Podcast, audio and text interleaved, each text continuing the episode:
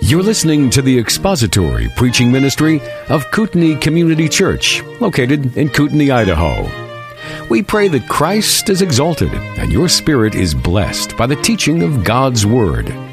For more information about Kootenai Church, please visit us online at kootenai church dot org.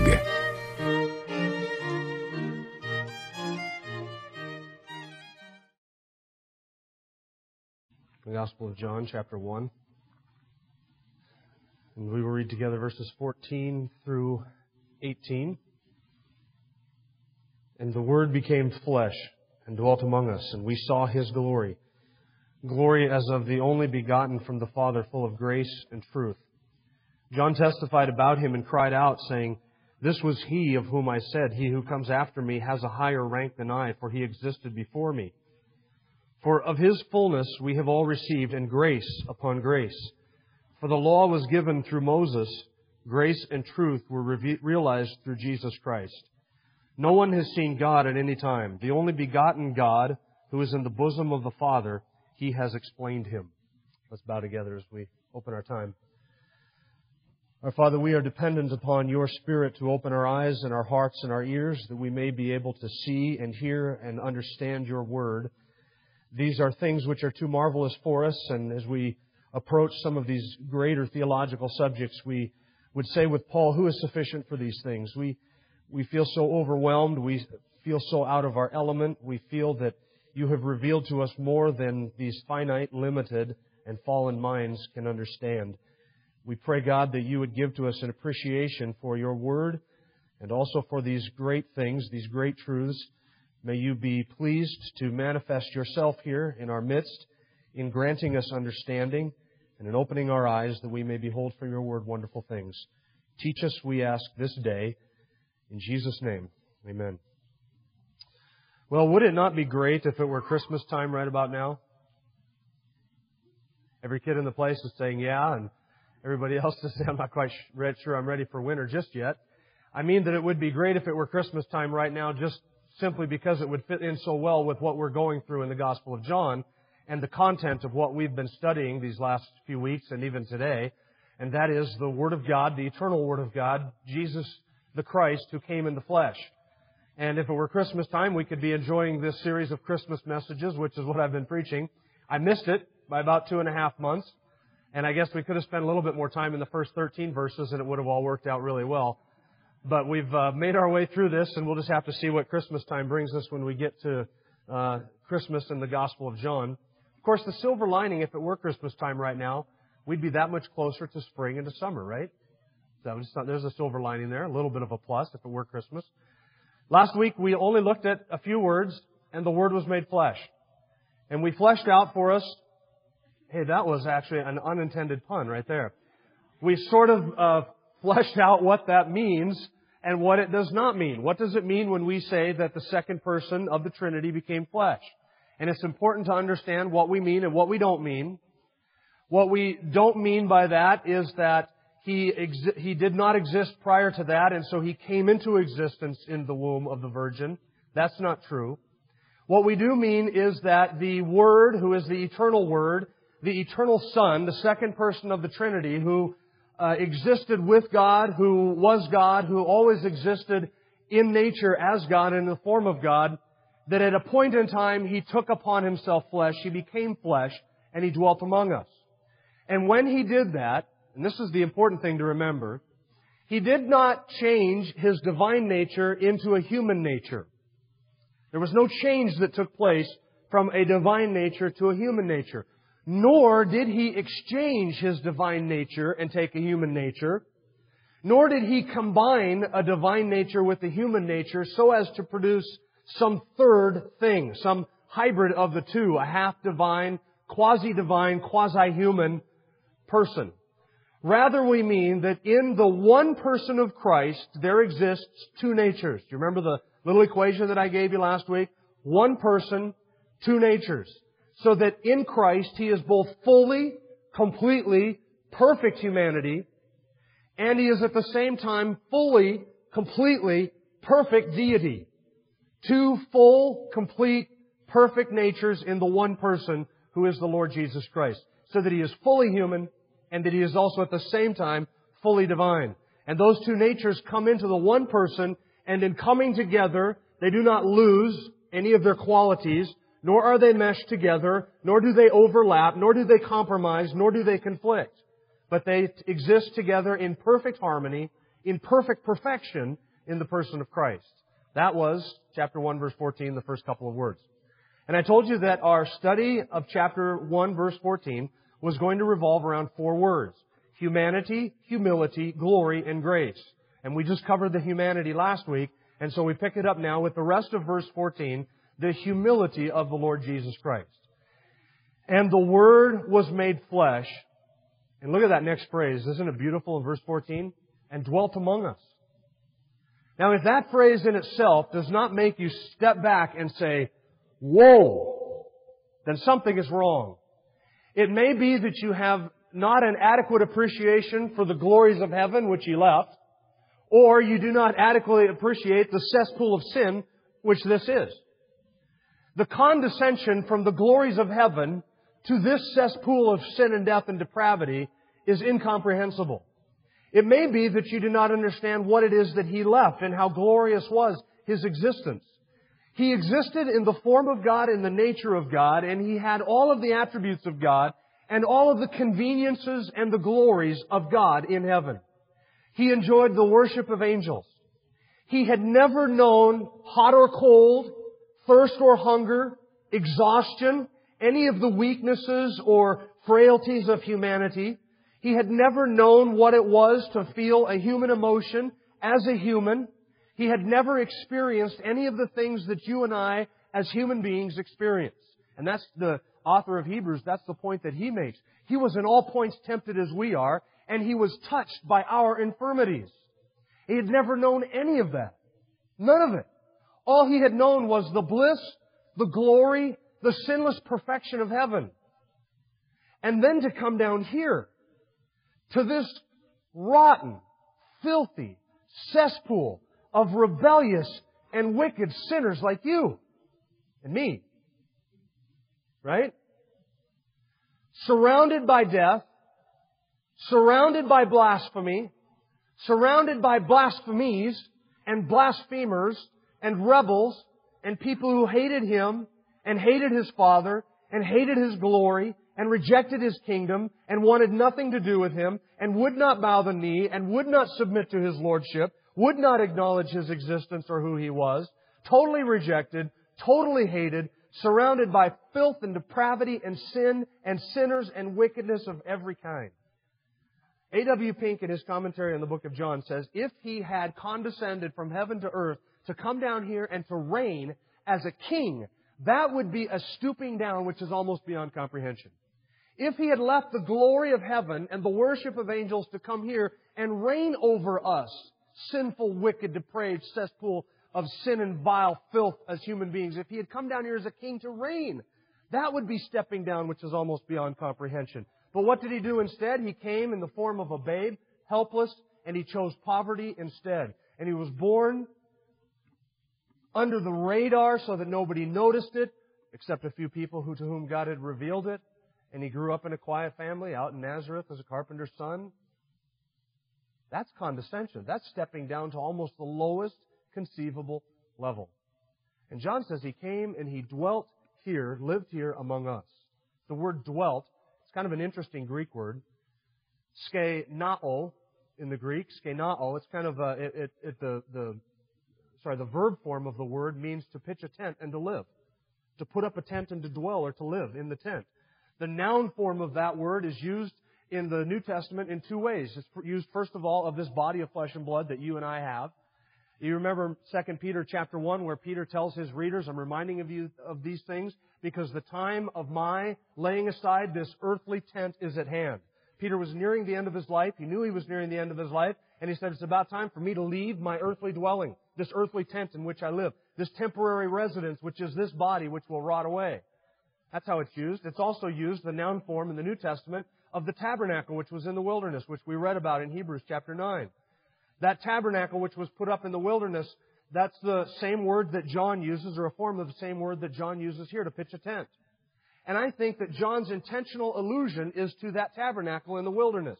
And let me give you three indications from John chapter one that ought to show you that what John has in mind is the parallel between Jesus and the tabernacle in the wilderness. First of all, John says that He, the Word, was made flesh, and that is that God came and dwelt here among us. In the Old Testament, what was the tabernacle? The tabernacle was the dwelling of God among men. That is where God visibly manifested Himself to His people. That is where God dwelt and dealt with His people. That is where He was worshipped. And in the tabernacle, when God showed up, He showed up at the tabernacle, not out on a mountaintop, nowhere else, but that was the place that He chose to visibly manifest Himself, His glory. Not all of His glory, not His glory unveiled entirely, but a veiled and limited demonstration of His glory was in the tabernacle. So notice the parallel. He who was God came and tabernacled here among us. In the Old Testament, God came and lived or pitched in a tent in a tabernacle in the wilderness. The second thing from the context that indicates that John has in mind the Old Testament tabernacle and the similarities is the reference to glory. What happened in the Old Testament when the tabernacle was finished and Moses finished it and they dedicated it to the Lord? Do you remember what happened? In Exodus chapter forty, it says, "The cloud covered the tent of meeting, and the glory of the Lord filled the tabernacle." Moses was not able to enter the tent of the meeting because the cloud had settled on it, and the glory of the Lord filled the tabernacle. And John says He came and He dwelt among us, and we saw His glory. And in the Old Testament tabernacle, that's where God manifested His glory. And so here's the parallel. When God in the Old Testament came in, into the tabernacle, it was filled with glory. When God came to dwell among His people, we saw the glory. When God came in the person of Christ and dwelt in, among us in the flesh, we saw His glory. That's an affirmation of the deity of Christ there in John chapter one, verse fourteen. And the third indication from the context, you'll notice the mention of the law later on in verse seventeen, I think it is. The law was given through Moses, but grace and truth came through Jesus Christ. Grace was realized through Jesus Christ. That's a reference to the Old Testament tabernacle and the law, where the law was kept, the broken tablets inside the the uh, Ark of the Covenant, inside the Holy of Holies, right inside the tabernacle, behind the veil. And Moses, or uh, John has in mind that temple or that tabernacle where the law was, and the law was given. And John is comparing that which was in the Old Testament, where the glory of God was in a limited sense when God came and dwelt among His people, and Jesus Christ, where the glory of God was in its fullest sense, and where we saw His glory veiled as it was when God came to dwell among His people again in the person of Jesus Christ. When God comes, there is a visible manifestation of glory. And He came and He dwelt here for thirty-three years. You ever wonder why so long? Why thirty-three years? Not the number thirty-three particularly, but just why not a weekend or a week? If the purpose and plan of God was for the second person, the Son of God, to die as an atonement, to pay the price for sin, why did He come in the form of a babe and grow up and be, and was and live as a child and then live as a teenager and live as a young adult and then live as an adult for all of those years? Why thirty-three full years? Why not? And I mean no, no irreverence by this whatsoever. Why not come on a Wednesday, die on a Friday, rise on a Saturday, and leave on a Monday? Why come to this cesspool and live for thirty-three years? Why not a much shorter period of time? You ever wonder that? Some of you are afraid I'm not going to give you the answer. The answer is actually in what I said last week. He did that in order that He could fully sympathize with us and feel all of our infirmities. Listen. He knows our infirmities, and He knows what it is to live as a child and have to submit to your parents even when they may do something that's not right. He knows what it is to live as a teenager and to deal with puberty and to go through all of the temptations and to go through all of the issues that teenagers have. He knows what it is to live as a young adult, to get a job, to keep a job, to work for a boss, to submit to authority. He was born under the law, and He lived under the law, and He kept the law perfectly, in order that His righteous obedience to the law and His perfect life lived as an infant, as a child, as a teenager, as a young adult, and as an adult could be credited to our account. This is what theologians call the active righteousness of Jesus Christ. That is that when you and I place our faith in Jesus Christ, it's not just our sin that is forgiven. It is more than that. We actually have credited to our account all of His law-keeping. And He has imputed to His account all of our law breaking. So He kept the law perfectly on my behalf so that in the court of God, God might view me not as a lawbreaker, but as a lawkeeper. So that in God's courtroom, He sees me as having kept all of the righteous requirements of His law perfectly. Why? Because all of that obedience was credited to my account alongside of all of His righteousness. Both His passive righteousness and His active righteousness, and my sins were forgiven. So that all of my sins and my law-breaking are credited to Him, all of His righteousness and His perfect law-keeping, His perfect obedience is credited to my account. Listen, if you've placed your faith in Jesus Christ, God sees you in His courtroom as having never broken a single one of His laws. Isn't that amazing? You know why He lived thirty-three years? To demonstrate and to know what it is to live, to be born under the law, and to live under the law, and to keep the law perfectly. And He did it for you and for I. That's why thirty-three years. What humility that is. What humility. Four things that mark the Word made flesh. First, humanity. The Word was made flesh. Second, humility. He came and He dwelt here among us. And He lived here, born under the law, keeping the law perfectly. And then glory. John says we beheld His glory. And that's, I think, another allusion, like I said, to the Old Testament tabernacle. We saw the glory of the Word made flesh. That is to say that in Jesus Christ, the disciples were able to behold the glory of God. Now, it was a veiled glory. It wasn't an unveiled glory or a limitless glory, but it was veiled in the sense that it was veiled in human flesh. As the hymn that we sing at Christmas says, veiled in flesh the Godhead see. Hail the incarnate deity. Pleased as man with men to dwell, Jesus our Emmanuel. He was veiled in flesh. And even though veiled in the flesh, you would have been able to see the Godhead there. And they were able to see the glory of God. Now, what is the glory of God? It's not one of God's attributes. The glory of God is actually the full manifestation of all of God's attributes.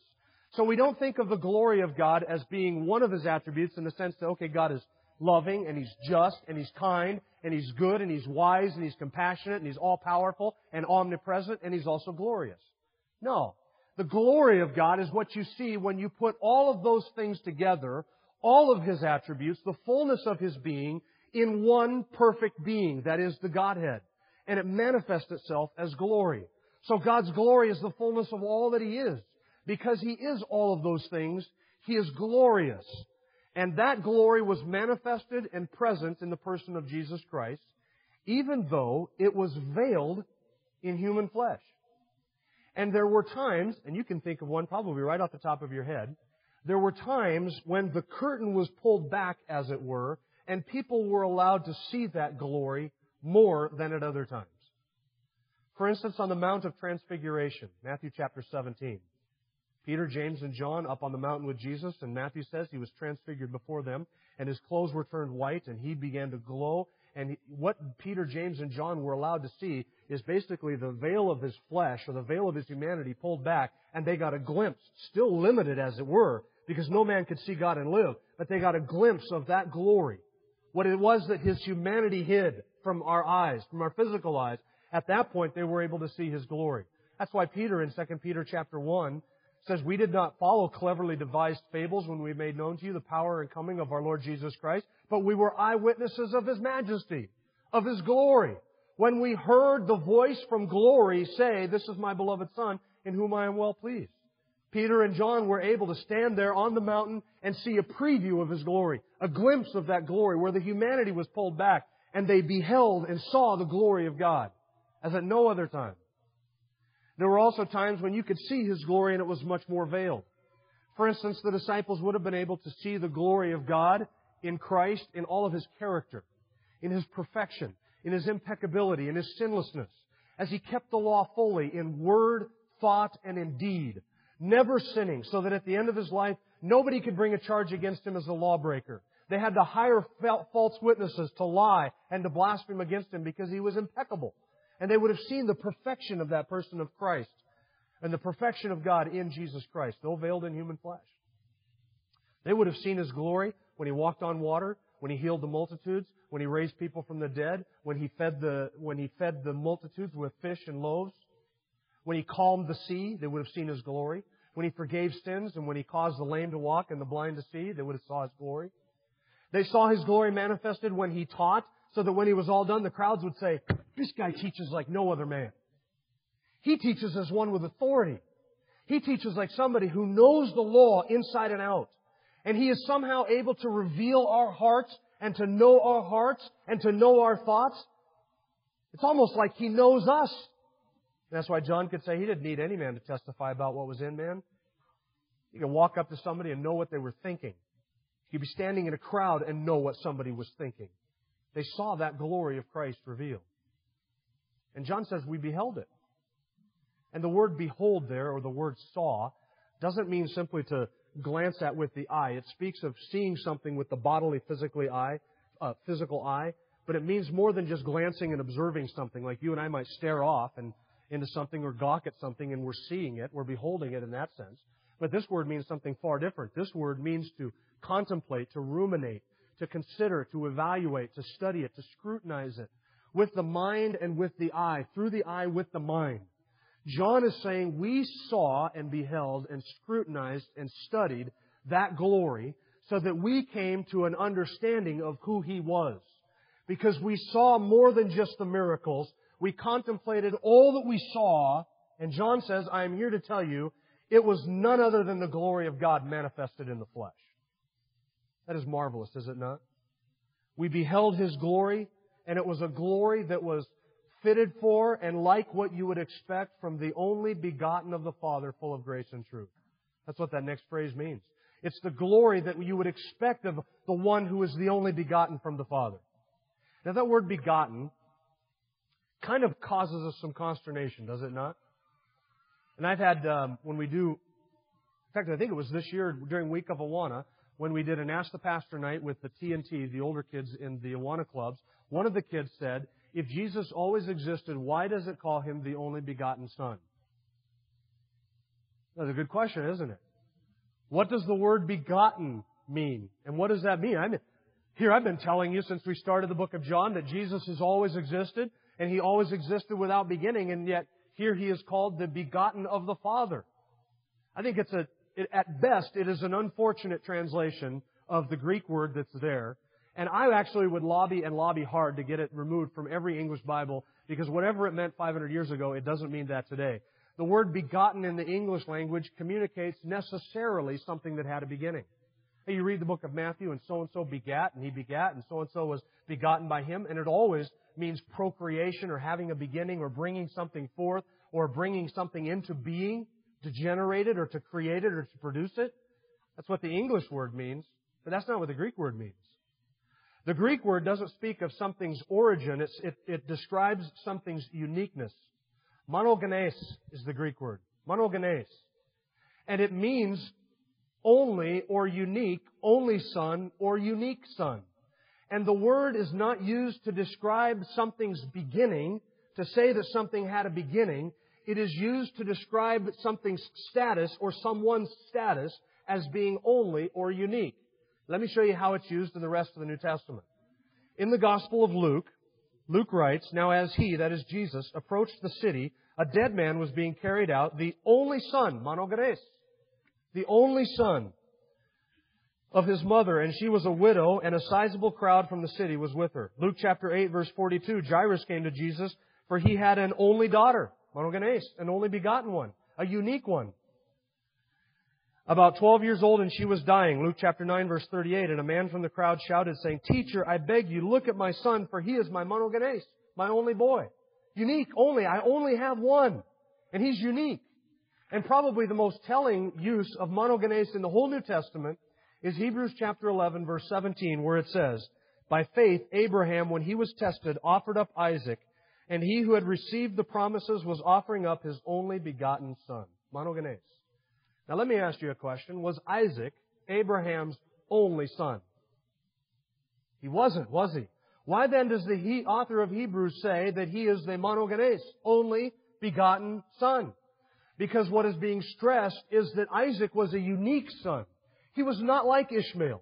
Ishmael was not the son of promise. He was not the son of covenant. Born before Isaac, but he was not the promised one.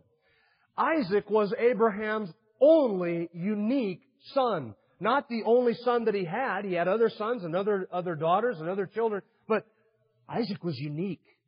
He was different than Ishmael. Unique. That's the idea of monogenēs. So it should read that Jesus, the Word, became flesh and dwelt among us, and we beheld His glory. Glory that we would expect from the only unique Son of God. Not generated, not procreated, not brought into existence, not created, not anything to have to do with the beginning, but the unique Son of God. You'll notice that the word is used again in verse eighteen. He is the only begotten God. That is the unique God.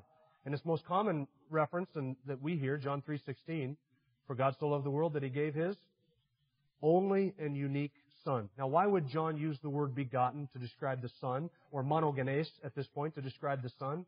It is for this reason, because in chapter one, verse twelve, he said, for as many as received Him, to them He gave the right to become children of God, even to those who believe in His name. So are we all sons of God in the sense that Jesus is the Son of God? No, that's John's point. Jesus is the glorious Son of God, monogenes, only, unique in every way. He stands in a relationship to the Father that you and I don't enjoy. You and I will never have that position or that relationship. He is the only Son, the eternal Son, in a unique way that you and I are not privileged to enjoy. But we are sons, yes, but not like the monogenes, the unique Son of God, who is Son from eternity past. He is the Son of God. The only begotten of the Father, that's the glory, full of grace and truth. So we've looked at humanity and humility and glory, and now grace, and I guess we could add to this list truth, since we're on our way through that, grace and truth. Grace is a key Christian idea or theme. It is uh, something that you find all the way through the New Testament. Interestingly enough, and, and I say this not because you can build any doctrine on this, but after these few verses here in John, after verse eighteen of John, John never mentions the word grace again. Even though for the rest of the Gospel, he portrays what grace looks like as it walks among us. Isn't that interesting? Never using the word, yet you can see Jesus in His encounter with Nicodemus and the woman at the well, and in His teaching, and in His in His counseling, and in His miracles, and in all of His works. It is grace upon grace, and that's John's point. Of that fullness of grace you and I have all received. He is full. He has, not in partial measure or in limited measure, but He is full of grace and truth. One of the themes of the book of Colossians is the, the fullness of God in Christ. That Christ has for us the fullness of everything we could need. Find a need. Come up with any need that you have. The fulfillment of that and the satisfaction of that need is in Christ in its fullest measure. There is nowhere to look anywhere else for anything else, because in Christ we have all of the fullness of grace and all of the fullness of truth. He is grace upon grace, and from His fullness that is what we receive. And truth. Truth is a key Christian theme. It's mentioned another twenty-five times in the Gospel of John. And when John talks about truth, and we'll have ample opportunity to flesh out what truth is in the Gospel of John. But when John talks about truth, he doesn't mean truth as opposed to falsehood. What's true against what's false. He is speaking there of the nature of God, the reality of all that exists, everything God is, everything God has, everything God offers, everything that characterizes the one who is truth in human flesh. That is why Jesus In resp- uh, could say, I am the way, the truth, and the life. You want to know truth? It's in Jesus Christ. You'll find it nowhere else. Anything that is true is summed up and contained in Him. And all other truth thro- flows from that one being, the person of Jesus Christ.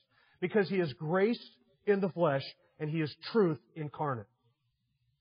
Now, one last observation, and with this we close.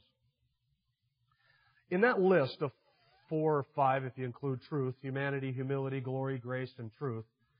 In that list of five things which really characterize and sum up the Word made flesh, that is Christ, there are two qualities that do not seem to go together. Humility and glory.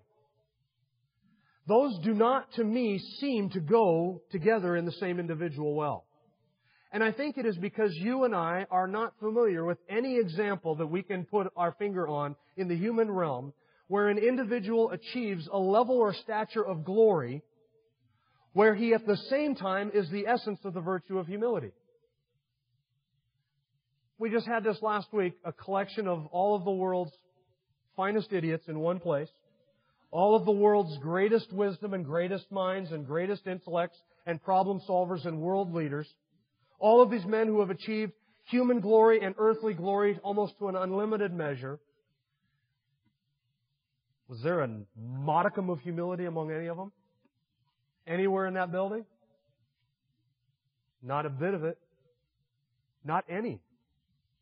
You and I are, are so not used to seeing glory and humility go together that when we describe the Word made flesh, we are speaking of this glorious being, the glorious Son of God, full of all the attributes of God.